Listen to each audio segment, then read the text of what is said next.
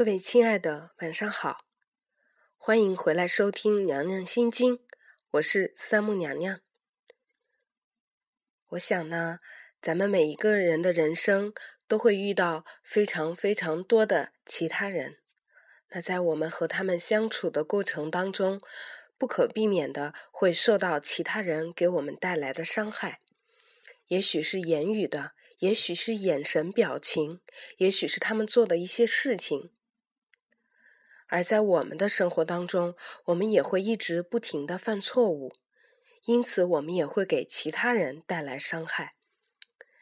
那咱们必须要面对的一个问题就是，我们要不要选择去原谅他们，原谅自己呢？今天娘娘要跟大家讲一个有关于原谅的故事。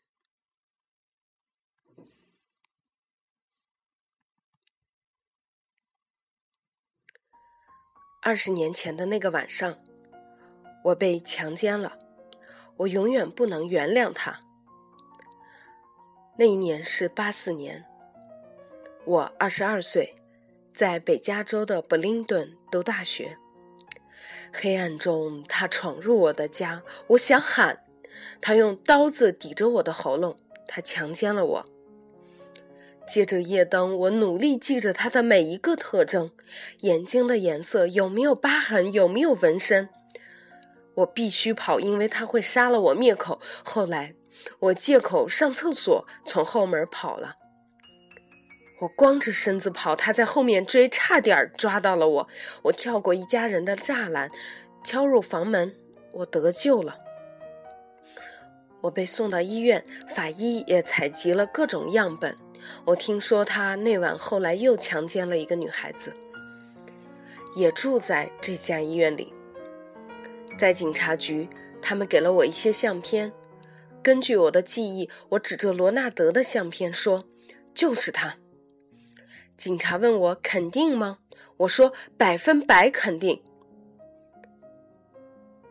后来警察叫了一队人让我认。当时警察局在装修。我没有像电影里一样站在单向单向镜子里指认罪犯，而是在一个屋子里，隔着桌子面对他们。我说：“就是他。”罗纳德被送上法庭。当我在法庭上听证的时候，我非常愤怒。我恨辩护律师，我恨罗纳德，我恨他的家庭，我恨一切说喜欢他的人。最终。他被判有罪，判处终生监禁。他被判刑的那天，我第一次感觉到我能够呼吸。那个下午，我用香槟庆祝。八七年，罗纳德上诉，监狱里一个叫鲍比的人告诉狱友说他强奸了我。当鲍比被当带上法庭时，法院问我是否认识鲍比。我说我一点儿都不认识，因为这些年我脑海里只有罗纳德的影子。这次法院判了罗纳德两个终生监禁，我几乎已经没法描述我对罗纳德的愤怒和仇恨。如果我能够杀了他，我一定会这么做。生活总要继续，要不这些永远会围绕着我。我结婚了。有了孩子，但是罗纳德一直坚称自己的清白。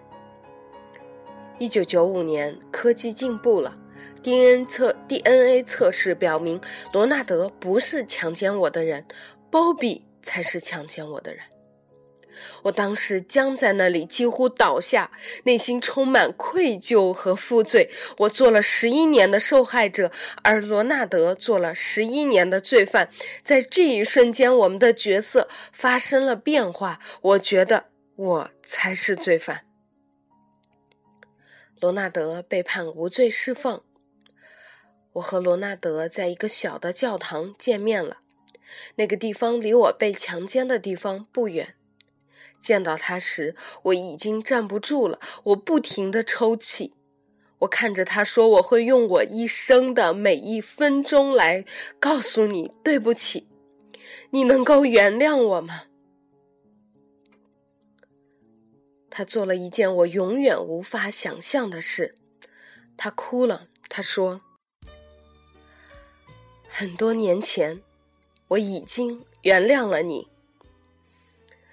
强奸是十几年前的事儿了，我自己的一部分已经破碎了那么长的时间，我感觉到破碎的一切又融合在一起，就像是我真的看见了恩赐。”和怜悯，他就坐在我的对面。恩赐和怜悯。那一天，罗纳德把我的生命又带了回来。这次会面之后，我们成了好朋友。我有一次问他：“你是怎么原谅一个让你失去十几年的人？”他告诉我。如果我会死在监狱里，我不想在仇恨和痛苦中度过。我学会了原谅，这样我才能活下去。过了好多年，我才真正原谅自己。实际上，我先原谅的人是强奸我的包比。我原谅他，不是因为他做的对，而是因为罗纳德原谅了我。我要和罗纳德一样的平静，只有恩赐和怜悯才能解脱我自己。我不想让仇恨和愤怒永远伴随着我。